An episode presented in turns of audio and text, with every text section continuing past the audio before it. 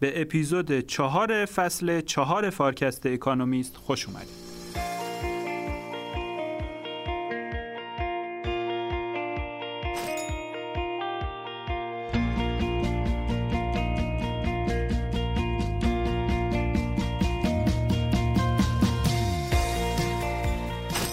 همراهان عزیز فارکست سلام. امروز میخوایم مجله اکونومیست 23 ژوئیه رو به کمک کارشناسامون براتون پوشش بدیم. بخش اقتصادی مالی رو خانم دکتر محمودزاده برامون گفتن. دکتر حسین هم مثل همیشه مقاله‌های مهم بخش علم و فناوری مجله رو برامون توضیح دادن و دکتر حامد قدوسی نکات مهم پرونده ویژه این شماره اکونومیست که در مورد ESG بود رو برامون پوشش دادن.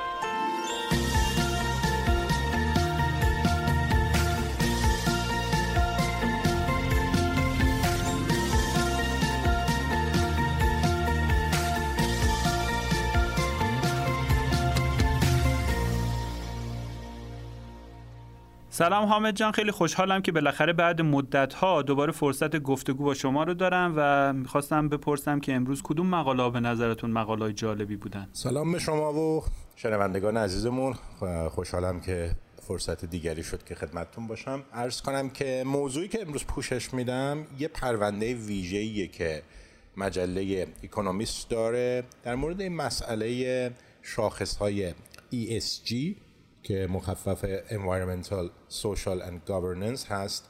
اینا یه مجموعه شاخص هست که فکر میکنم تا جایی که من یادم میاد شاید 20-25 ساله که خیلی باب شده که بیان شرکت ها رو ارزیابی بکنن که یه معیاری بدن اینکه آیا شرکت فراتر از صرفاً سود ساختن بس برای سهامداران به هر قیمتی آیا بقیه ذینفعانش رو هم به نحو مناسبی باشون تعامل داره یا نه. میخواد ببینه که شرکت‌ها در واقع چقدر مسئولیت پذیر رفتار میکنن. حالا دیگه تحت عنوان‌های دیگه مثل مسئولیت اجتماعی و اینها هم موضوعات رو شنیدن. حتما شنوندگان عزیزمون با هم نزدیکن، یک چیز نیستن ولی با هم نزدیک هستن و این منجر شد به توسعه یافتن یه سری شاخص‌های ارزیابی، همونجور که شرکت‌ها رو مثلا به عنوان از دید ریسک اعتباری و نکول ارزیابی میکنیم.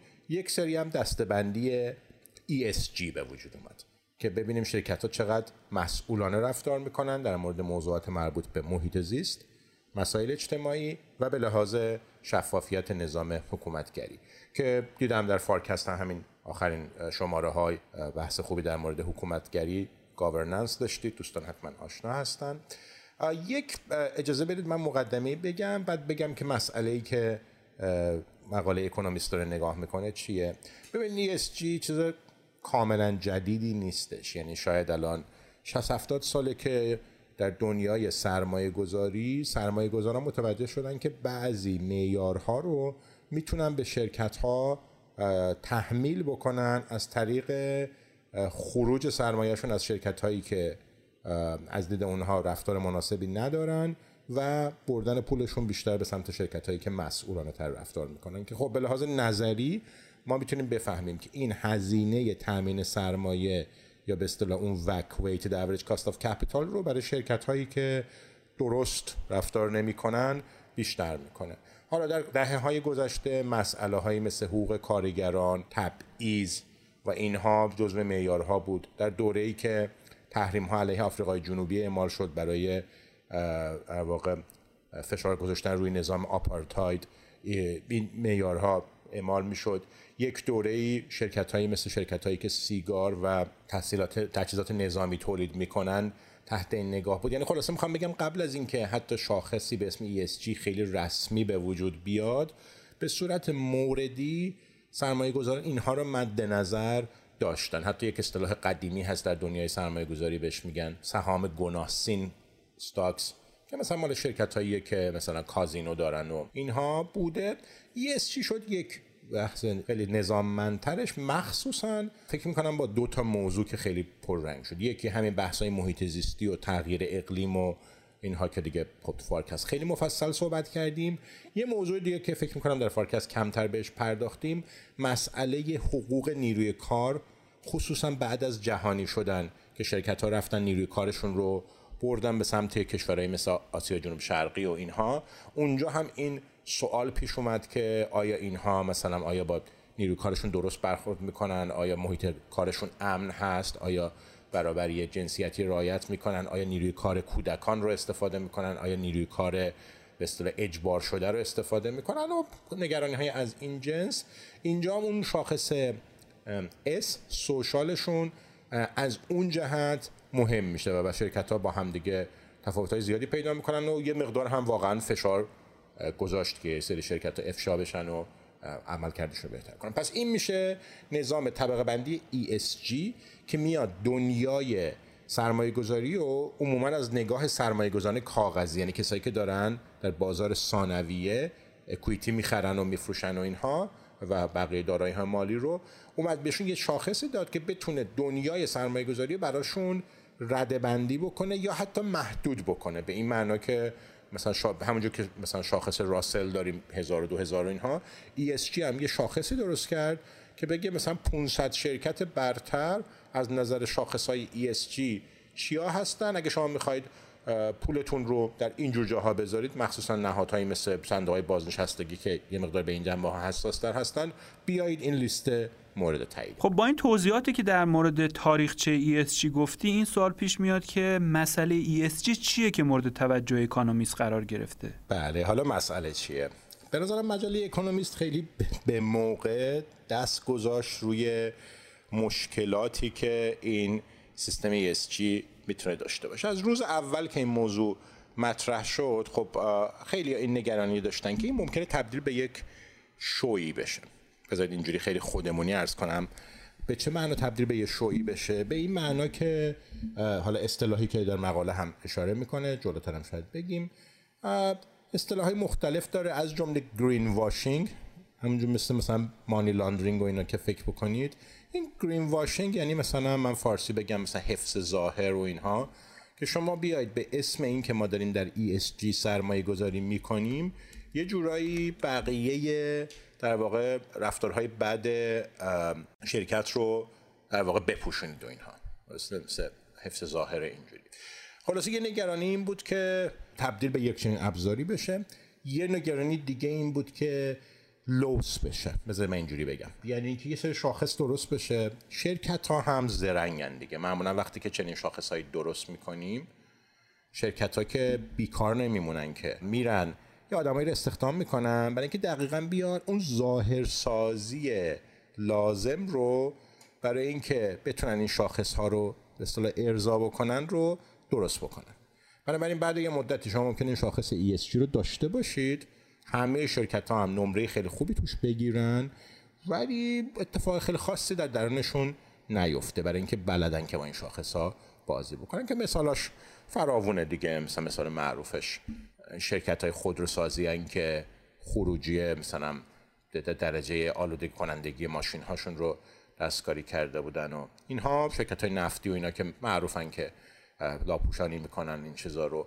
خلاصه این هم یکی، این که در واقع تبدیل به یک شاخص بیخاصیتی بشه از طریق این قدرت دستکاری کردن.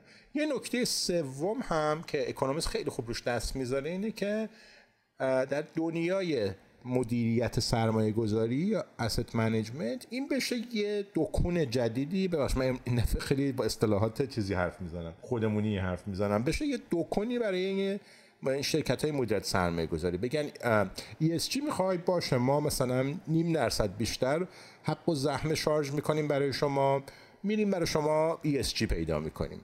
حالا این ESG یعنی در واقع انتخاب کردن سهام از شرکت هایی که به اصطلاح مسئولانه رفتار میکنن، خیلی معلوم نیست که در بخش حقیقی اقتصاد کار خیلی خاصی بکنه، ولی وسط بالاخره میشه یه کسب و کاری که یه عده به عنوان مشاور ESG و خلاصه متخصص سرمایه گذاری ESG و اینا یه پول میگیرن و خلاصه به شما سهام ESG معرفی میکنن. از دید مخاطب ایرانی تصور من اینه که یه ذره این موضوعات شاید خیلی ملموس نباشه، برای اینکه ما فکر میکنم که خیلی این معیار ESG رو به این اندازه، مخصوصا قسمت کلایمت چنج و ایناش رو به اون معنا شاید نداریم، ولی میدونم که شاخصهای دیگری بوده معادلش که سعی کنه که نشون بده درجه در واقع مسئولیت اجتماعی شرکت ها و اینها رو. خواستم توضیح بدم که اگر عین ESG رو نشنید میتونید به چیزهای دیگری مقایسه کنید. بذارید یه مثال از خیلی قدیم ها بزنم. یه دوره‌ای که این استانداردهای ایزو اومد، شاید دوستان بعضیشون خاطرشون باشه، این استاندارد ایزو 9000 و اینها قرار بود که بیاد تحول خیلی زیادی در شرکت‌ها ایجاد بکنه. مثلا باید محیط کارشون رو نظم بده، فرآیند کیفیتشون رو قرار بود که شفاف بکنه و الی آخر، و خلاصه خیلی جامعه بهش امید بست و دی زیادی هم شدن متخصص گرفتن به اصطلاح گواهینامه ایزو و اینها. بعد چند سال همه ایزو داشتن، بعضیا گرفته بودن، بعضی مشاوره گرفته بودن بهشون یاد بده که چه جوری خلاصه ایزو رو بگیرن، مثل اینا که معلمه مثلا تقویتی میگیرن. یه دم رفته بودن ظاهرا بالاخره خریده بودن دیگه از یه جایی. خلاصه مثالی از یه گواهینامه‌ای بود که بعد مدتی همه داشتن، یه جور جمع صفرم بود دیگه، همه برگشتن سر جای اولشون. در بخش حقیقی هم نمیدونیم حالا سرجم چقدر اثر داشت. یه ذره آوردمش توی کانتکسی که مرموز باشه برای خودمون. حالا اگر این مقدمه روشن هست برای عزیزان، اجازه بدید من یکم برم چند تا مقاله‌ای که این شماره پوشش داره یکم مشخص‌تر به سرفصلاشون اشاره کنم. پرونده ویژه است و چند تا مقاله رو پوشش داده، خیلی هم خوندنی بودن برای خود من، خیلی آموزنده بودن و خیلی هم خوشحالم گفتم که این رو بالاخره از این مودش عبور کردم. و اکونومیست به نظرم شجاعانه شروع کرد نگاه انتقادی به این مباحث رو ترک کردن، که فکر کنم البته فضای کلی هم که این روزها توش هستیم میخوره و خیلی دور نیست ازش. من با اون مقاله‌ای که پرونده ویژه باش شروع شده شروع کنم که عنوان مقاله هست Broken System Needs Urgent Repairs. میاد یه داستانی که همین ماهای اخیر اتفاق افتاده، شاید دوستان شنیده باشن کسایی که در فضای مالی هستن. یه به اصطلاح اسکندل یا افتضاحی در یکی از شرکت‌های وابسته به دویچه بانک DWS اتفاق افتاد که یه بازوی مدیریت سرمایه دویچه بانک بود. اینا خانم دزیره فیکسلر رو استخدام کردن، از آدمای کارکشته وال استریت بود، که بیاد براشون بشه به اصطلاح چیف ESG آفیسر، که بیاد به اصطلاح سیستم سرمایه‌گذاری تحت شاخص‌های ESG رو را بندازه، مدیریت بکنه. و خیلی هم به این اصطلاح مغرور بودن که ما مقدار زیادی دارایی تحت این سیستم داریم و حالا جلوتر شاید اشاره بکنم به اصطلاح اینتگریتد منیجمنت داریم، به این معنا که شاخص‌های ESG در زمان تشکیل پورتفولیو میشه یه جور ریسک فاکتور که وارد مسئله پورتفولیو میشه، سبد سرمایه‌گذاری میشه. یک سالیشون اینجا بود، بعد اخراج شد از اونجا و بعد تبدیل شد به سوتزن، ویسل بلوئر شد، اومد افشاگری کرد علیه این گروه. این افشاگری‌ها منجر شد که مدیر عامل DWS استعفا بده و بعد پلیس مالی آلمان و دادستانی حمله کرد به دفتر این شرکت همین چند ماه گذشته. این تایملاینش روی اینترنت هست، دوستان میتونن ببینن، خیلی خوندنیه. و خلاصه ESG شاید برای اولین بار در تاریخ شد یک اسکندل مالی. قبلش مثلا دستکاری حساب کتابا رو خب در دنیای مالی فراوون داریم دیگه، که حسابا رو دستکاری کنی که سود و زیان متفاوت نشون بدی. فکر می‌کنم اولین باری بود که شاخص‌های ESG تبدیل به چنین چیزی شد، برای اینکه ادعای خانم فیکسلر این بود که اینها ادعا می‌کنن که به مشتریاشون سرویس سرمایه‌گذاری روی فاندهای ESG رو می‌فروشن با یه مکانیزم غربالگری خیلی دقیق، ولی از این مکانیزم غربالگری خبری نیست. انگار به شما یه ادعایی میکنن که شرکت‌های خوبی به شما میفروشن، اون پشت هم یه چیزای تصادفی رو برمی‌دارن به اسم ESG تحویل شما میدن. و فکر میکنم که اولین نتیجه تحقیقات دادستانی آلمان همین بود که درست بوده و این شرکت در واقع خیلی الکی داشته به اسم ESG. شرکت‌هایی که بعضیشون خیلی هم مشکلات اجتماعی و محیط زیستی داشتن رو به مشتریاش در واقع تحویل میداده. این نقطه شروع جالبیه که پس یه جایی به اصطلاح خلاصه ماجرا صورت مسئلهش زد بالا و حالا احتمالاً شرکت‌های دیگه هم ممکنه که مواجه بشن. بعد پرونده ویژه یه ذره میره نگاه میکنه که چرا اینجور مشکلات میتونه بروز بکنه در مورد ESG. من صحبت رو خیلی به درازا نکشونم، خب چند تا دلیل میگه. یکیش اینه که این معیارا هنوز خیلی قابل اجماعی سرشون نیست، روشون به اصطلاح سابجکتیویتی یا ذهنی بودن زیاده و این دست مدیرای سرمایه‌گذاری رو خیلی باز میذاره برای اینکه در واقع اونجوری که دلشون میخواد معیار بدن. یکی دیگهش اینه که تبدیل به یک در مقدمه اشاره کردم به یک بیزنسی برای فاند منیجرها شده که این افتی که در دستمزدها بوده رو با به اصطلاح فروختن محصولات ESG جبران کنن. یه اصطلاحی مقاله به کار میبره، گرینیوم به جای پریمیوم که قبلا بود میگفت پریمیوم اسست منیجمنت، اینا که شرکت‌های مدیریت دارایی بودن بعد از اینکه این شرکت‌های پسیو و الگوریتمی که افتادن اینا هی کم و کمتر میشد دیگه، کسی لازم نبود پول بده به اسست منیجر که براش دارایی مدیریت بکنه. اینا دادن یه خط کسب و کار میتونه این باشه که کسب و کار ESG را بندازن و به اصطلاح حق و زحمه اونجا بگیرن، یک گرینیومی از اونجا تحویل بگیرن. پس واقعی مشکل هم اینه که چون این فرصت کسب و کار رو برای مدیران سرمایه‌گذاری ایجاد کرد، اونا هم شروع کردن یه سری پروداکت‌های به اصطلاح شاید بگیم فیک یا بی اثر درست کردن. یه مسئله سوم هم که در مقالات دیگه این پرونده ویژه خیلی خوب بحث میشه، چیزی بود که از همون اولش خیلی بحث بود که آقا اصلا این خانم این ESG واقعا تأثیری در عملکرد بخش حقیقی خواهد داشت یا نه. یعنی وقتی یه شرکتی رو از این جهت تحت اسکرینینگ قرار میدیم، این اثرش روی مثلا کاهش انتشار گازهای گلخانه‌ای شرکت و اینها چقدر میتونه باشه در کلیتش. این رو هم مقاله شروع میکنه در مقالاتی که بعدتر میاره مورد سوال قرار دادن. این هم یه محوری که آیا اصلا اثر حقیقی داره یا نه. و بعد محور چهارم که بازم این از اون چیزایی بود که از همون اولش خیلی بهش فکر کردن، این بود که این ادعا که من میتونم به شما یه فاند ESG بدم بازده بالاتری هم بدم، دقت کنید فاند ESG بدم بازده بالاتری بدم، این یه جور پارادوکسیکال به نظر میرسید. چرا؟ برای اینکه هر کسی که تئوری بهینه‌سازی بدونه میدونه که شما وقتی فضای جواب رو مقیدتر بکنید جواب که نمیتونه بهتر بشه. یعنی مسئله بهینه‌سازی داشتید یه سری دارایی انتخاب میکردید، حالا میگید که من جهان انتخاب داراییامو از مثلا 2000 تا دارایی میکنم 1000 تا دارایی. این محدود کردن که هیچ وقت به لحاظ ریاضی امکان پذیر نیست که بتونه به شما بازده و ریسک بهتری بده. باید یه جوری جوابتون بره پایین دیگه، به اصطلاح باید یه هزینه‌ای بپردازید بابت سرمایه گذاری کردن در فاندهایی که مسئولیت اجتماعی دارن. خلاصه نهار مجانی وجود نداره، ولی یه شویی بود دوره این که شما هم میتونی سرمایه‌گذاری مسئولانه داشته باشی هم پول بیشتری در بیاری. برای مدتی هم ممکن بود این برقرار باشه. چه جوری؟ مکانیزمشو بگم خدمتتون. اینجوری که چون همه می‌خواستن برن سراغ اینجور سهام و اینجور اوراق و صندوق‌ها، شما وقتی که در 15 سال پیش دارایی ESG می‌خریدید، چیزی رو می‌خریدید که تحت توجه بیشتر بازار بود به صورت پسینی، اکسپوست، تا وقتی بازار قیمت‌های بازار به تعادل‌های جدید برسه بازده شما بالا میرفتش، برای اینکه یه چیزی خریده بودی که بعد از شما بقیه خیلی بهش توجه نشون میدادن.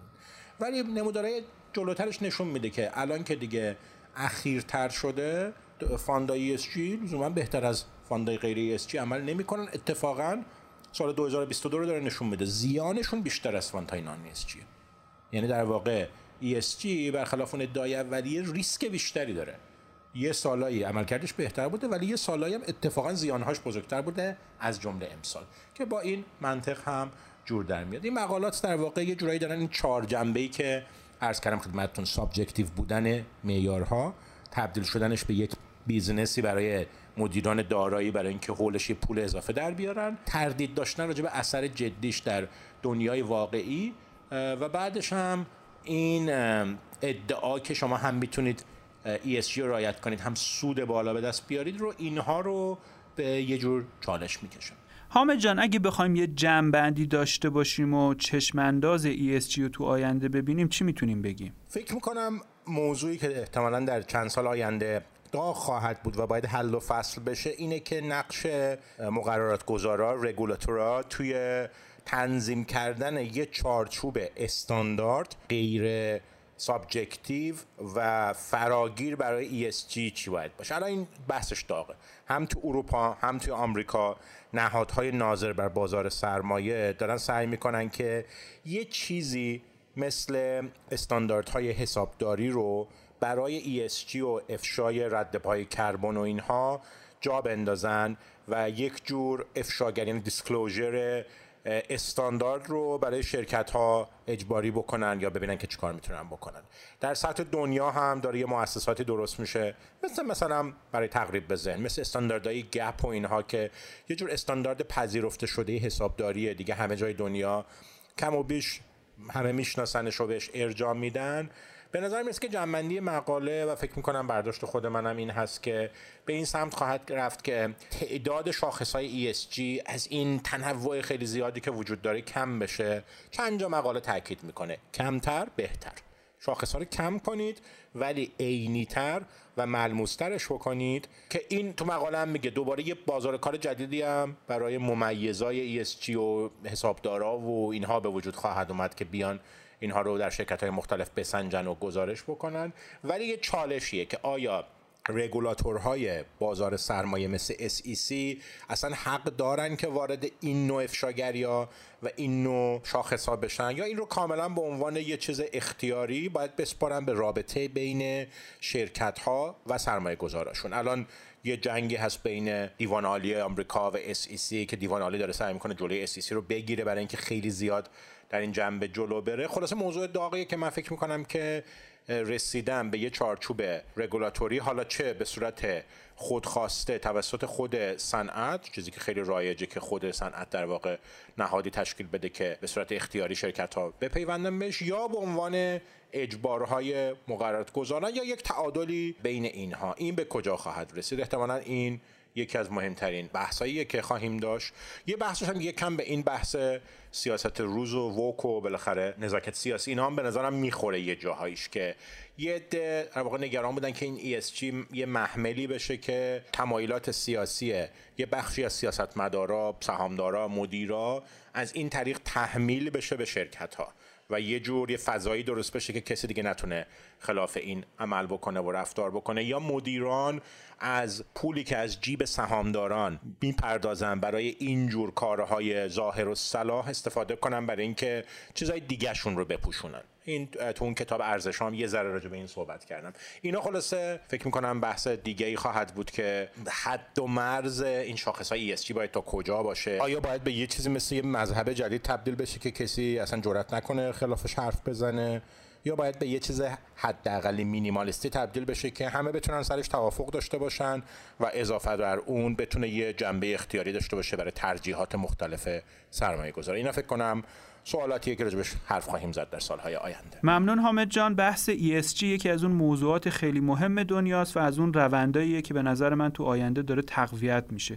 توضیحات خیلی خوب و روشن کننده رو در مورد این موضوع ESG برامون گفتی. ممنونم و آرزوی موفقیت برای دوستان.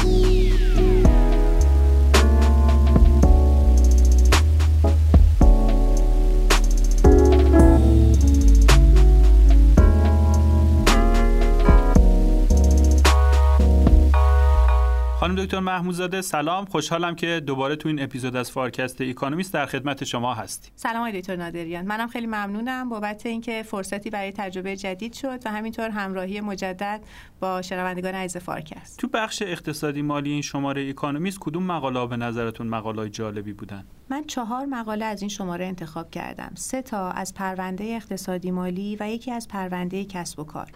به نظرم رسید که یه عامل مشترکی که مرتبط بود با تغییر شدید نرخ بهره این 4 مقاله رو به هم مرتبط می‌کرد و عملاً ما این امکان رو داشتیم که 4 فعال اقتصادی رو ببینیم که چجوری دارن واکنش نشون میدن در قبال این تغییر نرخ بهره. یکی از اینا در واقع شرکت‌ها هستند که با توجه به اینکه هزینه ایجاد بدهی براشون به شکل قابل ملاحظه‌ای تغییر کرده، لازمه که الان ساختار مالیشون رو، بازده روی در واقع سهمشون رو و همچنین سرمایه گذاریشون رو مورد بازنگری قرار بدن.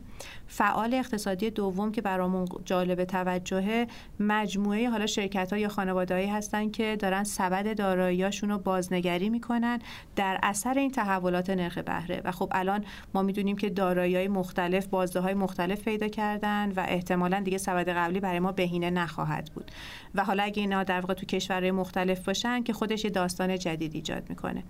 فعال اقتصادی سوم در سطح کشور داریم تعریف می‌کنیم، یعنی حالا کشورهایی که در این بازه زمانی ایجاد بدهی کرده بودن در اثر شوک وارد به نرخ بهره چقدر بدهیاشون داره پایدار میمونه یا تغییر میکنه، این چه پیامدهایی برای داخل اون اقتصاد در مورد بازپرداخت بدهی‌ها اینا خواهد داشت که به جزء با هم دیگه خواهیم دید و در انتها در مورد خود بانک‌های مرکزی که خب حالا اگه بانک مرکزی می‌خواد سعی کنه شرایط بهتری فراهم بکنه نگاهش به سیاست گذاری مثل قبل، هدف گذاریش در واقع چگونه تغییر خواهد کرد. و من فکر می‌کنم که دیدن اینا کنار هم، در واقع چه افرادی که به صورت فردی ما داریم راجع به تصمیم گیریشون نگاه می‌کنیم، چه نهادهایی که در سطح کشور دارن تعریف میشن، میتونه به ما یه دید جامعی از این پدیده بده.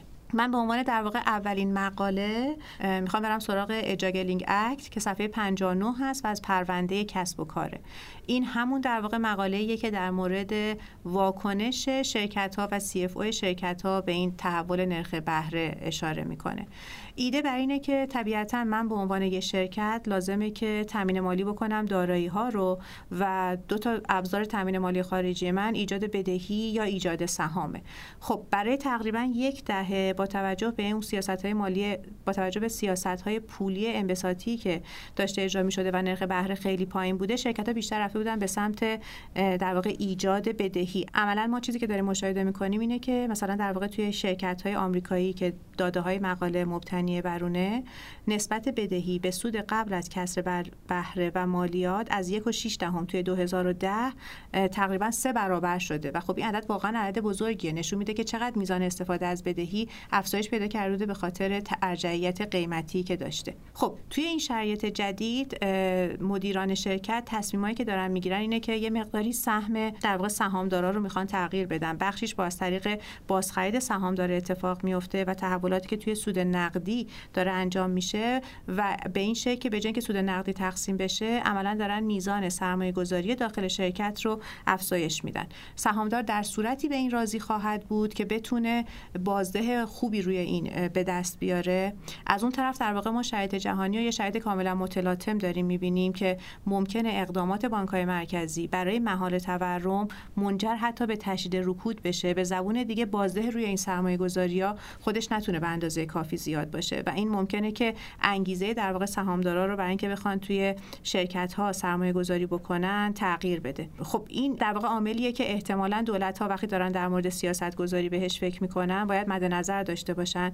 بنابراین شاید حتی نوعی تغییر سیاست مالیاتی به گونه‌ای که به نفع سهامدارایی باشه که پول رو در داخل شرکت نگه می‌دارن، در مجموع به نفع شرکت باشه و کمک بکنه به اینکه اون فرآیند رکودی ما بتونیم در واقع ازش بیایم بیرون. اهمیت این سیاستی که در واقع خوبه که دولت پیش بگیره، هرچند تو مقاله من ندیدم که بهش اشاره بشه، شاید وقتی پررنگ‌تر باشه که ما ببینیم که در واقع هزینه‌های مربوط به در واقع هزینه سرمایه‌گذاری و آرندی از 40% سال مثلا 2009 الان تقریبا رسیده به 27%. پس از این نظر به نظر میرسه که واقعا یه فضایی وجود داره که خوبه که بهش پرداخته بشه. خب این در واقع تحولاتی که ما گفتیم داره برای شرکت‌ها اتفاق میفته و بازدهی که روی سهامشون داره دیده میشه و همینطور تغییر هزینه بدهیاشون از منظر کسی که می‌خواد سبد دارایی خودش رو هم بهینه‌یابی بکنه قابل مشاهده است و در او هم واکنشی ایجاد خواهد کرد. به صورت خاص مقاله A Tale of Three Parities که تو صفحه 70 هست به این می‌پردازه که شما به عنوان یک کسی که می‌خواد سرمایه‌گذاری بکنه توی اوراق مالی مختلف و دسترسی به بازار بین‌المللی هم داره،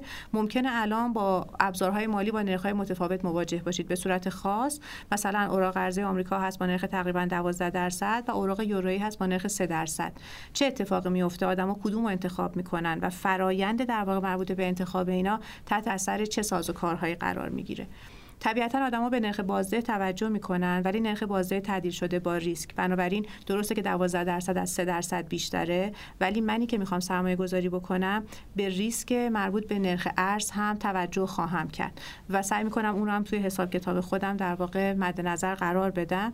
این یه بُعدیه که تو مقاله بهش می‌پردازه و یه نتیجه‌گیری دیگه هم داره که فکر می‌کنم برامون جالب باشه و اونم اینه که در واقع افرادی که اشخاص حقیقی یا حقوقی، دوباره کوچک یا بزرگ، که تامین مالیشون رو از طریق اوراق دلاری انجام داده بودن، با این افزایش نرخ بهره الان عملاً هزینه بازپرداخت بدهی براشون خیلی رفته بالا.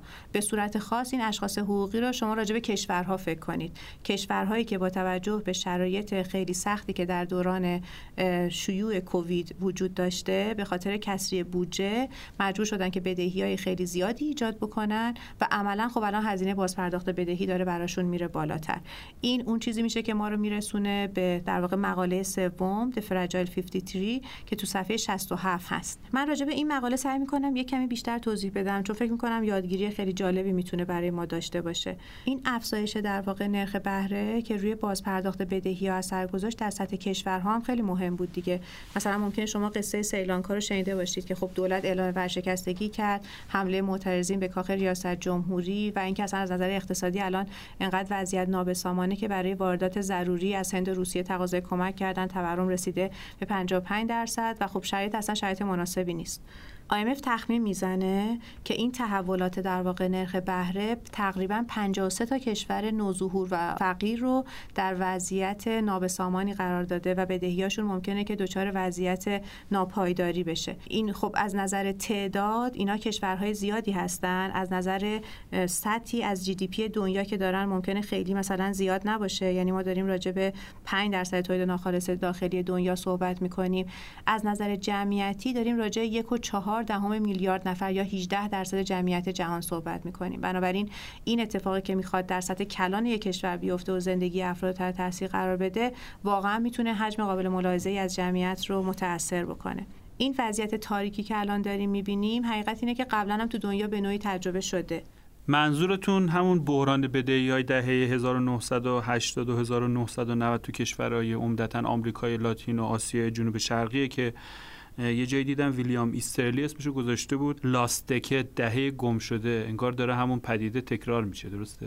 دقیقاً آقای دکتر، یعنی اتفاقی که افتاده بود این بودش که تو دهه 80 و 90 میلادی نرخ بهره توی کشورهای ثروتمند افزایش پیدا کرده بود و با توجه به اینکه اون موقع خیلی از کشورها برای اینکه بتونن رشد رو تجربه بکنن استقراض زیادی انجام داده بودن، هزینه بازپرداخت بدهی براشون رفت بالا و دیگه اصلا حتی نتونستن بدهیاشون رو بازپرداخت بکنن. مثلا 1982 مکزیک اعلام کرد که من دیگه نمیتونم بدهیمو بازپرداخت بکنم.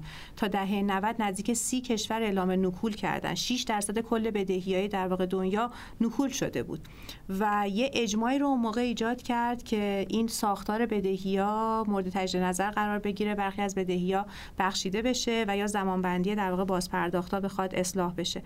از این منظر شبیه دهه 80 هستیم، هرچند من سعی می‌کنم در ادامه توضیح بدم که به نظر من ما نسبت به اون موقع یه تفاوت خیلی عمده داریم که این ممکنه حتی چشم‌انداز آتی جهان رو هم تحت تاثیر قرار بده. من فکر می‌کنم که تجدید نظر در فرآیند بازپرداخت بدهی‌ها در دهه 90 میلادی یه بازی برد بود و ممکنه که الان دوباره ما با اون بازی برد مواجه نباشیم. به هر حال کشورها بعد از اون مواجهه‌ای که در دهه 80 و 90 با بحران بدهی داشتن، سعی کردن که شیوه برخوردشون نسبت به تجارت بین‌المللی، شرکت در بازارهای مالی بین‌المللی رو بهبود ببخشن و عملا ما دیدیم که طی مثلا 20 و چند سال گذشته خب نسبت بدهی به جی دی پی توی این کشورها افزایش پیدا کرد، سهمشون از کل تولید دنیا افزایش پیدا کرد، حجم بزرگی از مبادرات بین‌المللی رو اینا استن پوشش بدن. شما مثلا وقتی که بحران 2007-2008 رو می‌بینین، به نسبتی که کشورهای توسعه یافته آسیب دیدن، کشورهای در حال توسعه و نوظهور آسیب ندیدن. یعنی اون موقع مثلا به نظر میرسه که بدهی‌های اینا فقط هولوش 30% افزایش پیدا کرد، در حالی که در خود کشورهای توسعه یافته شدت واکنش خیلی خیلی قوی تر بود. با این حال بعد از در واقع بحران 2007-2008 یه اتفاقاتی به صورت مستمر این کشورها تحت تاثیر قرار داد. به صورت خاص شیوع کووید نسبت بدهی به جی دی پی رو خیلی زیاد برد بالا، ولی کشورها فکر می‌کردن که میتونن اینو بازپرداخت بکنن. گفتیم که سیاست پولی انبساطی نرخ بهره رو پایین نگه داشته بود تا اینکه داستان جنگ اوکراین شد و تحولاتی که توی قیمت واردات و اینا عملاً اتفاق افتاد. علاوه بر این که نرخ بهره تغییر کرد و میزان بازپرداخت بدهی تحت تاثیر قرار گرفت، برای اینکه واردات انجام بشه الان به ارز بیشتر نیاز بود، بنابراین بازار ارز هم تحت تاثیر قرار گرفت و حالا ترکیب این دوتا با هم دیگه بار بدهی رو برای این کشورها یهو خیلی زیاد کرد. پس خانم دکتر کشورهای دیگه‌ای هم هستن که تو صفن بعد از سریلانکا، درسته؟ حالا اینکه تو صفن رو نمیدونم، ولی میدونیم که خیلی هاشونن که در واقع در معرض ریسک خیلی بالایی قرار دارن. ببینید مثلا فرض کنید که توی مصر نسبت بدهی دولت به جی دی پی 93%، توی آنگولا 86%، السالوادور 83%. اینا خب نسبت بدهی به جی دی پی خیلی بالایی دارن و با توجه به اینکه یه سری از اینا بدهی خارجیشون هم سهم بالایی داره، عملا در معرض ریسک خیلی زیادی هستن و این خب میتونه خطرناک بکنه قضیه رو. یه بعد دیگه اینه که ما به ساختار زمانی بدهی‌ها توجه بکنیم. طبیعتاً هر چقدر بدهی‌های کوتاه مدت وزن بیشتری داشته باشن، اون کشور در معرض ریسک بیشتری قرار میگیره. مثلا فرض کنید که اوکراین بدهی خارجی بلند مدتش 82% کل رزرواییه که در اختیار داره. سهمش واقعا سهم بالاییه. یا مثلا فرض کنید که برای تونس این عدد 108%، برای آرژانتین دوباره این عدد نزدیک 108%. یعنی میخوام بگم که عوامل مختلفی هستن که یک، با توجه به میزان بدهی، دو، اون پوشش در واقع ریسکی که ما برای یک کشور در نظر گرفتیم میتونه آینده اون کشور رو تغییر بده و یه وضعیتی مثل سریلانکا واقعا براش ایجاد بکنه. یه عامل دیگه ای که با توجه به همین سوال شما من میخوام بهش بپردازم و جواب بدم اینه که چقدر یک کشور تمرکز داره برای استقراض. حقیقت اینه که اینجا یهو چین نقش خیلی متفاوتی رو ایجاد میکنه. اتفاقی که در 20 سال گذشته افتاده اینه که میزان قرض دادن چین به بقیه کشورها به شدت افزایش پیدا کرده و تقریبا از 0% که توی سال 1998 بوده، توی 2018 رسیده به 2% تولید ناخالص دنیا. واقعا عدد بزرگیه و وقتی که روی کشورها، مثلا اون 50 تا کشوری که بیشتر درگیر چین هستن، ما متمرکز میشیم، عملا می‌بینیم که 15% تولید ناخالص داخلی یا 40% بدهی خارجیشون بدهیه که برای دولت چین یا مؤسسات چینیه. دوباره من اینو یه ذره بخوام عددشو مثلا باز بکنم، مثلا شما لاوس رو در نظر بگیرید، 27% کل بدهی خارجیش به چینه. در مورد مثلا زامبیا این عدد دوباره هولوش 25%، موزامبیک مثلا هولوش 18%.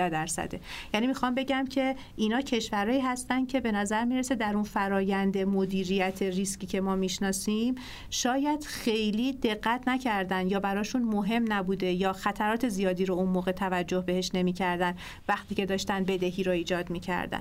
ببینید وقتی به زبون شرکتی حرف میزنیم، فرایند مدیریت ریسک برای چیدن ساختار بدهی خیلی فرایند شناخته شده ایه. یعنی چه از نظر زمانی، چه از نظر اینکه از چه افرادی قرض گرفته بشه، چه وسایقی در واقع قبالش گذاشته بشه، مسیرهای جایگزین بخواد دیده بشه، توی تامین مالی شرکتی اینو خیلی ما جدی می‌بینیم.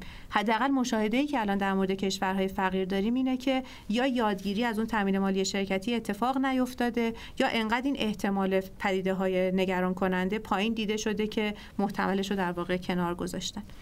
به هر حال این شاید یکی از مهمترین تفاوت‌هایی باشه که نسبت به وضعیت بدهی در مقایسه با دهه 80 ما می‌بینیم. این تمرکزی که در بدهیایی که برای چین هست یا مؤسسات چینی، نه لزوما خود دولت چین، که میشه باهاش وارد فرآیندهای چانه‌زنی شد و از طریق نهادهای بین‌المللی درخواست بازچینی بدهی رو داشت، بلکه اینا شرکت‌های خصوصی هستن که دولت چین میتونه بگه که من کاری ندارم. در واقع این یه شرکت خصوصیه که به یک کشور وام داده.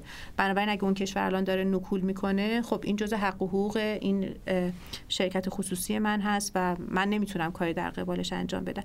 ممکنه اینجا ما در واقع دچار این مشکل بشیم که دیگه برد نباشه، اینکه فرایند بازپرداخت بدهی‌ها بخواد مورد تجدید نظر قرار بگیره.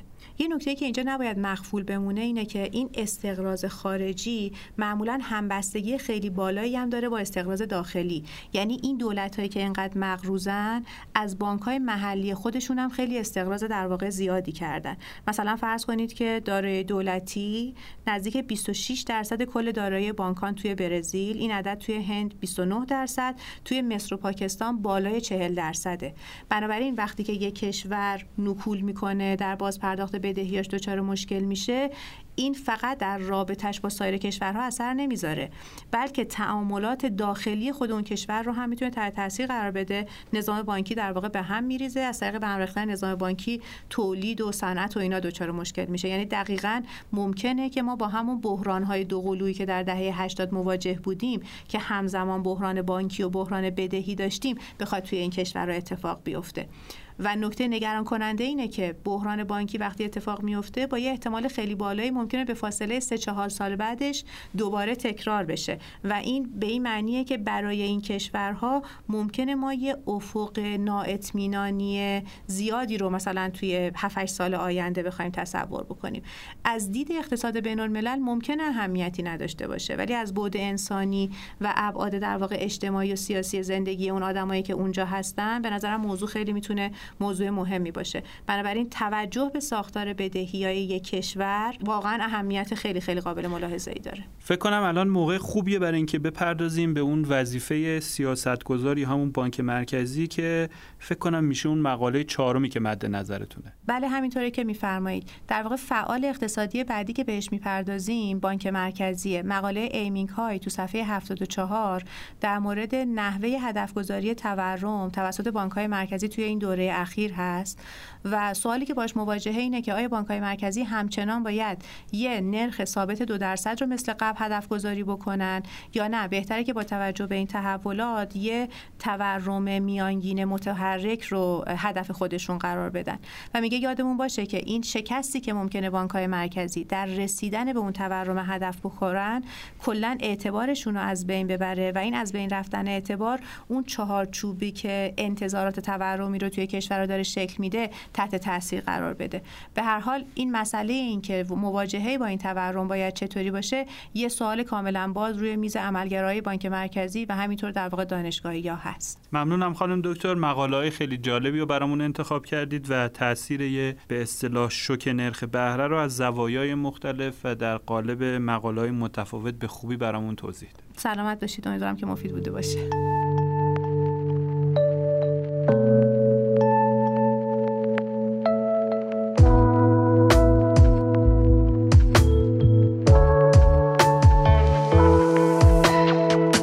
سلام حسین جان، خوشحالم که برای اپیزود جدید دوباره در خدمتت هستیم. سلام امین جان، خوشحالم که در خدمت شما هستیم. این شماره جدید اکونومیست تو بخش علم و فناوریش چه مقاله‌ای جالبی داره؟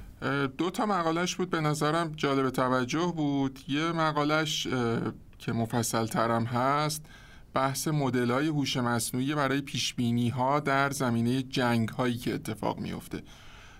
خب یه بخش بزرگی از نمود هوش مصنوعی تو انواع کاربردایی که داره در قالب ارائه یه سری پیش‌بینی‌هایی که کمک می‌کنن به تصمیم‌گیری انسان‌ها. توی مواردی که کمتر سابقه استفاده از اون تحلیل پیش‌بینانه یا به اصطلاح پردیکتیو آنالیتیکس به کمک هوش مصنوعی رو دارن، این پیش‌بینی بعضی وقتا شکل شمایل شبیه پیشگویی هم میتونه بشه. هرچند این پیش‌بینی‌ها بالاخره جادویی پشت خودشون ندارن، صرفاً از این داده‌ای که طی زمان جمع‌آوری شده الگوها رو شناسایی می‌کنن، از این الگوها یاد می‌گیرن، بعد از این یادگیری استفاده می‌کنن برای اینکه پیش‌بینی کنن خروجی به ازای ورودی‌های جدید و ورودی‌هایی که از قبل سیستم ندیده چی خواهد بود. حالا به بهانه جنگی که روسیه علیه اوکراین داشته و خب ادامه دار هم شده، 5 ماه الان فکر کنم درست اگه اشتباه نکنم 5 ماه از شروعش میگذره امروز، اکونومیست اومده به موارد کاربرد این تحلیل پیشبینانه مبتنی بر یادگیری ماشین و هوش مصنوعی پرداخته تو پیشبینی میزان تحقق اهداف توی نبرد نظامی. خب مثل خیلی از پیشرفت‌های تکنولوژیک که خیلی از سطح بالاترین کاربرداشون و چه بسا اولین نمونه‌های کاربردیشون تو بستر نظامی بوده و سراغ داریم از قدیم اینطور بوده، هوش مصنوعی هم از اون اوایل بروز و ظهورش به اصطلاح توی کاربردهای نظامی نمود پیدا کرده. از زمان آلن تورینگ و اینا میدونیم که مورداش بوده. به هر حال متاسفانه باید گفت جنگ هم چیزیه که ظاهرا ادامه داره، تموم نشده. یعنی ما یه جنگ جهانی اول داشتیم، یه جنگ جهانی دوم داشتیم و تا ماجرای جنگ متاسفانه ظاهرا همچنان در دنیا ادامه داره و به تبع اون کاربردهای نظامی هوش مصنوعی هم ادامه داشته. هرچند که خب به خیلی طبیعیه به خاطر ملاحظات امنیتی خیلی زیادی که وجود داره تو فضای عمومی دیگه با جزئیات به اون صورت نمیشنویم، حتی با کلیات هم بعضی وقتا نمیشنویم، ولی اگه بدونیم هم خیلی کم طبیعتاً مطرح میشه و اگه مطرح بشم طبیعتاً توأم با پروپاگاندای تبلیغاتی و اینا به طور طبیعی هست، حالا هر جای دنیا که بخواد اینا رو معرفی بکنه. منتها اکونومیست که سعی کرده که یه تعدادی از شرکت‌های از این مدل رو که به اصطلاح حالا باید بگیم محصولات نرم افزاری دارن که در این راستا، یعنی در کاربردهای نظامی کمک میکنه رو معرفی بکنه. مشتری این شرکت‌ها طبیعی دیگه یا دولتان یا شرکت‌های بزرگ دفاعی امنیتی که وابسته به دولت‌ها هستن. از یه شرکت که مستقر تو کالیفرنیا هستش شروع میکنه به نام MCOS، کازم فکر کنم تلفظ میشه، حالا اختصاری اسم طولانی‌تر است. این شرکت ادعا میکنه که اومده داده مربوط به 96 تا جنگ رو از زمان پایان جنگ جهانی اول تا همین زمان اخیر اومده تحلیل کرده و به کمک این تحلیل یکی از چیزایی که تونسته پیش بینی کنه و پیش بینی شده در موردش صحبت میکنه فاز اول جنگ روسیه علیه اوکراین هستش. حالا فاز اول که میگیم چون به نظر میاد که خب تو این 5 ماهی که از حمله روسیه به اوکراین میگذره، خب یه اوائل خیلی تصورات برای این بود که شاید جنگ زودتر تموم بشه، روسیه میخواست اوکراین رو حداقل بخشای بزرگش رو اشغال بکنه و مشخصا یه هدف بزرگش این بود که کیف رو بیاد بگیره. اونا اسمش رو حالا میگذاریم یا اینجا میگذاره فاز اول که به نظر میاد یه مقداری اخیراً فروکش کرده و حالا البته فاز دومش ظاهراً داره دوباره برمیخیزه و اینها.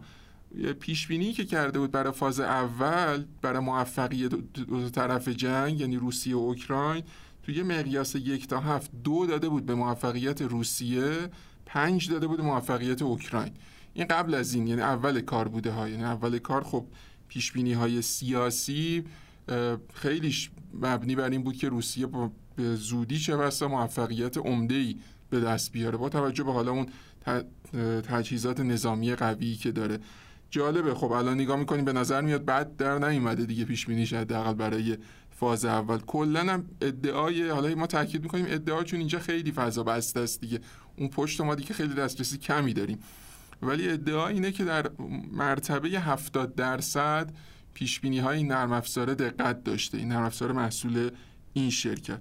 حالا به غیر از این شرکت که حالا پیش بینی کلان اومده ارائه داده دیگه، روسیه و اوکراین یه جنگی هست، در مقیاس کلان کی احتمال بیشتری داره برنده بشه اینجا یا بهتر پیشرفت بکنه، اینجا یه داوری یه پیش بینی ارائه میده. لزوماً پیش بینیایی که این شرکت‌ها ارائه میدن در این سطح کلان نیست، بعضیش اتفاقا خیلی ریز مقیاس میشه. مثلا یکی دیگه از این شرکت‌ها ادعاش این هستش که میتونه به درصد احتمال موفقیت یک تیراندازی رو توی شرایط داده شده، حالا زمان روز، مشخصات اون فرد بنده خدایی که هدف این در واقع چیز قرار میگیره، شرایط آب و هوایی و غیره رو بر مبنای تحلیل این داده ها بتونه احتمال به درصد بده، یعنی منظورم که کاملا کمی احتمال بده، بالا کم متوسط نه، با عدد بتونه احتمال بده که این بتونه موفق بشه اون هدفش رو بزنه. این شرکت و حالا شرکت‌های دیگه در حد چند صد نفر نیروی متخصص در هوش مصنوعی و تحلیل داده دارن که خودش یه نمودی از اینه که به نظر میاد زیاد داره تو این زمینه تو شرکت‌های از این مدل کار انجام میشه. بعضی از این شرکت‌ها هم تو حوزه‌های خاص نظامی متمرکز شدن، مثلا شرکت معروفی است به اسم برالر که به نیروی هوایی و نیروی دریایی آمریکا در واقع محصولاتش رو میفروشه اگه بتونیم از این عنوان استفاده بکنیم. این متمرکز رو عملکرد هواپیماهای جنگی، ادعاش هم اینه که میتونه در واقع شانس موفقیت رو حتی با احتساب شرایط روحی و زمینه فرهنگی اجتماعی خلبان بتونه مناسب سازی بکنه. حالا اون جنسی از سفارشی سازی و شخصی سازی محصولات و خدمات که مثلا به فرض ما تو حوزه خرده فروشی میبینیم، مثلا میگن این مشتری با توجه به اون گروهی که بهش تعلق داره و ترجیحاتی که داره چی میپسنده، حالا اینجا توی جنگ این موضوعیت رو پیدا کرده که اون خلبانه چقدر مثلا زمان واکنشش بسته به سابقه فرهنگی اجتماعی چقدر میتونه بالا یا پایین باشه و اینا رو هم میگه که میتونه در نظر بگیره. یا یه شرکت که در واقع محصولش رو فروخته به شرکت عظیم BAE Systems که توی بریتانیا یه قولیه برای خودش، یه قول تسلیحاتیه، میگه که 400 تا متخصص حالا به طور کلی نرم افزارم تو استخدام خودش داره، میگه یه متاورس دفاعی ظاهرا توسعه داده، یه مدل بزرگی که ظاهرا هر چی موجودیت میتونه توی جنگ باشه اونجا حضور داره، از سرباز و تانک و کشتی و هواپیما بگیرید تا خودرو به معنی خودروی شخصی، پوشش گیاهی، حتی میگه مثلا درخت اونجا باشه اونا رو هم لحاظ میکنه و از این داده استفاده میکنه که جزئیات اتفاقات توی یه نبرد نظامی رو بتونه پیش بینی کنه. به صورت مثلا ریل تایم میاد از داده هواشناسی استفاده میکنه. خب خیلی کار به نظر میاد تو سطح ریز و عمیقی داره اتفاق میفته. از اون طرف میگه داده‌ای که مربوط به اصطلاح دکترین نظامی اون دشمنه هست رو هم میاد بر مبنای اسنادی که وجود داره و اینها میاد تحلیل میکنه و میگه میتونه با دقت خوبی تلفاتی که حالا چه خودی و چه دشمن متحمل خواهند شد رو قبل از اینکه عملیاتی اتفاق بیفته پیش بینی بکنه. طبیعتاً جاهایی که درگیر میشن، دولت‌هایی که درگیر میشن تو جنگ‌ها، حالا بنا به دلایل انسان دوستانه یا بنا به دلایل سیاسی، به هر حال ترجیحشون اینه که تلفات بالا نباشه دیگه. حالا اگه از لزوما منظر انسان دوستی هم نباشه، به هر حال ترجیح میدن اینجور اتفاق نیفته که بگن این همه تلفات بوده. در نتیجه برای اونا به نظر میاد که اینا یک چیز پرکاربردی باشه. اشاره کردیم دیگه میزان بسته بودن این مدل‌ها و اون ملاحظات امنیتی که حول این ماجرا وجود داره دیگه تو اوج دیگه اینجا. مثلا اکونومیست جالبه، میگه اوکراین از یکی از این شرکت‌ها خواسته مدل پیشبینی مبتنی بر هوش مصنوعیشو به اونا بفروشه که اون شرکت آمریکایی هم گفته من این کارو نمی‌کنم، با اینکه خب می‌دونیم آمریکا تو این جنگ در واقع سمت اوکراین هست دیگه، ولی شرکت این کارو نکرده. توجیهش این بوده که خب این حالا جنگ روسیه علیه اوکراین زمانی تموم میشه، ما نمی‌دونیم اینو بعداً شما می‌خواید برای چه چیزایی استفاده بکنید. اینه که خب خیلی سیستم کاملاً بسته است. منتها حالا ظاهراً یه تونسته اکونومیست از اونا بپرسه که بر مبنای پیش‌بینی‌های نرم افزار فاز دوم این ماجرای روسیه علیه اوکراین به کجا خواهد رسید. میگه پیش‌بینی اون گفته همون با همون مقیاس 1 تا 7 گفته 5-5 به اصطلاح. اگه اینجوری باشه که این پیش‌بینی کرده، یعنی به نظر میاد یه جنگ فرسایشی بدون برنده‌ای در واقع همینجوری ادامه خواهد داشت.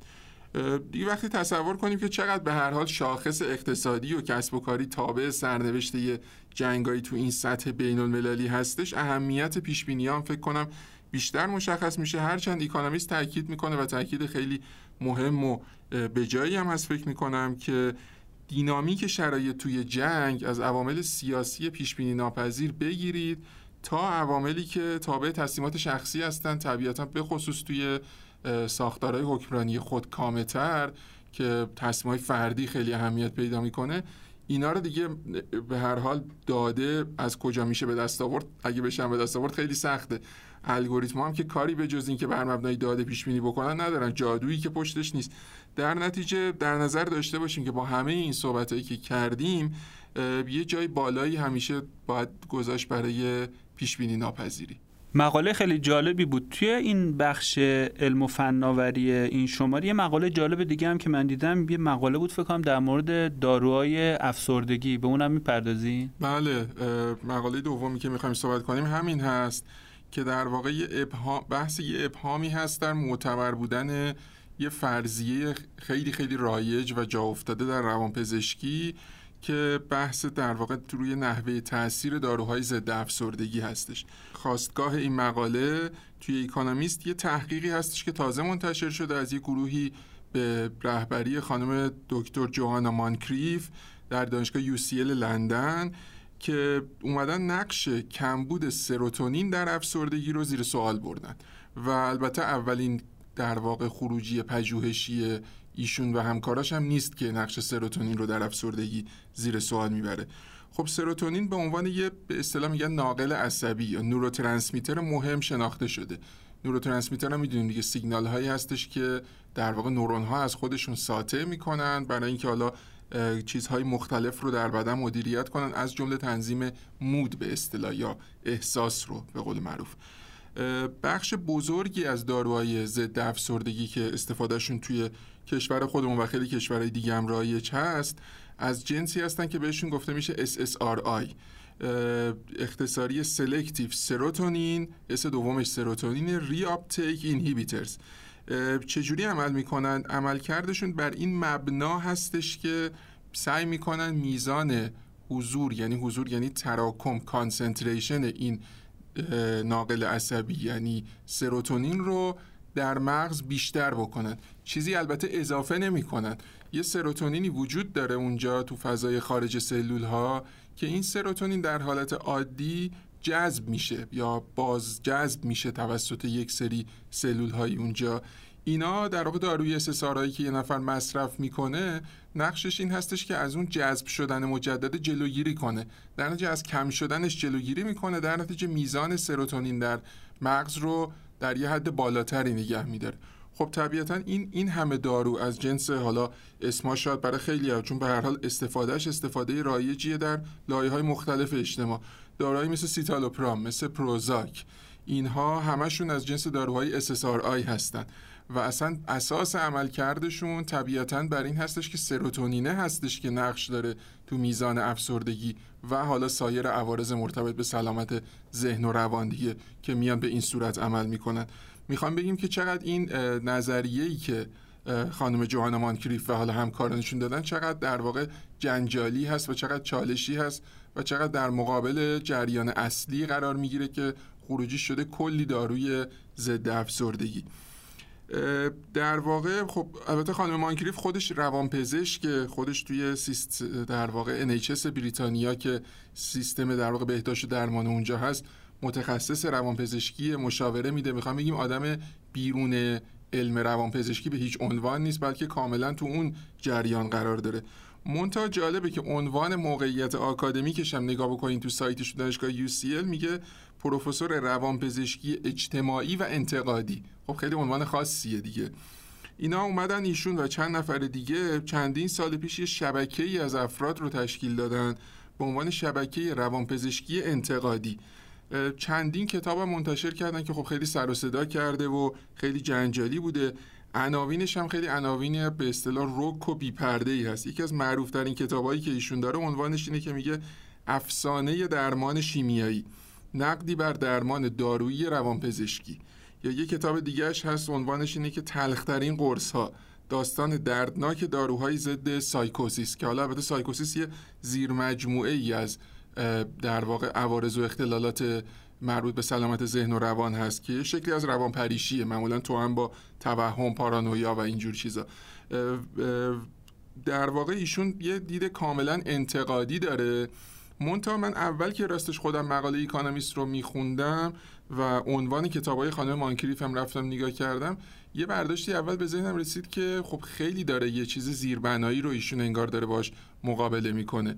یعنی اساساً شاید داره میگه که این داروهایی که استفاده میشن برای درمان افسردگی اینا مثلا اثر چندانی ندارن. برداشت اولیه من از خوندن این مقاله این بود که خب با مشاهداتم خیلی جور در نمیاد. به هر حال نمونه‌های موفق که حداقل آدم حس میکنه یا میشنوه که داروهای ضد افسردگی کمک کردن به افراد، چه توی حالتهای ملایم که افراد به افسردگی مبتلا بودن یا چیزای شبیه اون، چه حالتهای جدی ترش، جور در نمیاد. درگیر این ابهام بودم که خب یعنی آیا ایشون میخواد ادعا بکنه که کلا اینو فایده نداره؟ بعد با این دید اون وقت شده به اصطلاح پروفسور یه رشته‌ای که خب اصلا خیلی از کارکرداش بر این مبناست. دیدم که ظاهرا اینجوری نیست، یعنی نظریشون انقدر شدید نیست. به اصطلاح یه مصاحبه ایشون کرده با یه سایت معروفی هست به اسم سایکولوژی تودی که کلا سایت جالبی، حالا در مورد روانشناسی کلا مطلب منتشر میکنه. اونجا ایشون میاد با یه دقت نظری که به هر حال از یه آدم آکادمیک هم آدم انتظار داره با همون دقت نظر مطالب رو بیان بکنه، میاد میگه که، و من دارم کاملا نقل قول میکنم، میگه من مدرکی پیدا نکردم برای اینکه داروها از طریق تنظیم یک یا چند عدم تعادل شیمیایی اثر خودشون رو میگذارن و در نتیجه به نظر میاد باید به دنبال یک توضیح جایگزینی برای نحوه عملکرد داروها باشیم. پس در واقع بحث این نیست که داروها مؤثر نیستن.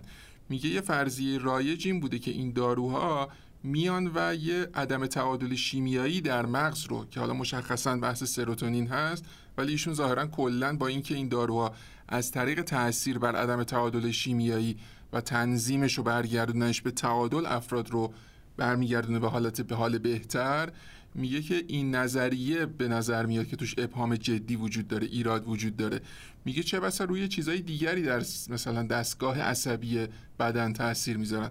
پس این به نظرم اومد که چون برای خودم هم مهم بود که ببینم بالاخره نظر ایشون چقدر در واقع شارپ، به اصطلاح چقدر تیز نسبت به دیدگاه رایج، نقش دارو در بهبود عوارض مربوط به سلامت روان به هیچ عنوان ایشون انکار نمیکنه. تأکیدش رو اینه که مکانیزم تأثیرشون چیزی احتمالاً متفاوته از اون چیزی که برداشت میشه و مشخصاً این که به سروتونین نسبت داده میشه. یعنی میگه شاید اون داروهایی که میان و روی سلامت روان تأثیر مثبت میگذارن، تأثیری که مثبتی که میذارن به واسطه این نباشه که سروتونین رو به اصطلاح میزانش رو، غلظتش رو در مغز بیشتر میکنه. شاید اون عامل ثانویه است، شاید داره از طریق دیگری اثر میکنه. و خب یه تاکید مهمی هم بر این داره که اینو جای دیگه هم آدم میشنوه، که میگه در واقع درمان‌های روانپزشکی باید به اصطلاح عارضه محور باشن، نه دارو محور، دیزیز سنترد باشن در مقابل دراگ سنترد. و میگه که خب خیلی وقتا از خیلی از در واقع همکاران روانپزشکی ایشون انگار که یه کلکسیون، یه کتابخونه‌ای حالا بگیم از داروها دارن. افرادی که با طیف گسترده عوارض مربوط به سلامت روان مراجعه میکنن ببینن که کدوم مچ میشه به اینو بدم و بعد ببینم، امیدوار باشن که این اثر کنه، نشد یه نوع دیگه‌اش.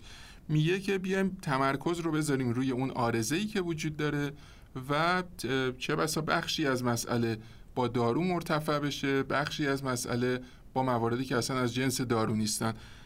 روش‌های درمانی CBT یا به اصطلاح شناختی رفتاری، Cognitive Behavioral Therapy، که تو کشور خودمون هم خیلی رواج داره و تأثیرش پشتش پژوهش‌های جدی وجود داره، این چیزو تایید میکنه که در واقع در کنار درمان دارویی این روش‌هایی که اصلا کاری به دارو هم ندارن میتونن مؤثر باشن.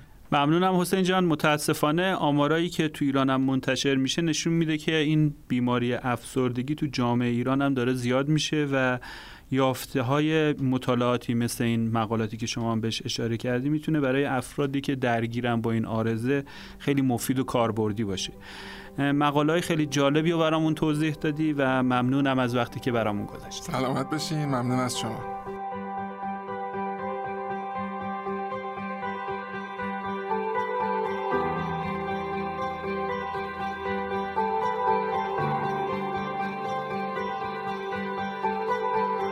از این که تا پایان این قسمت ما رو شنیدین بسیار ممنونم و مثل همیشه مشتاق شنیدن نظراتتون هستم.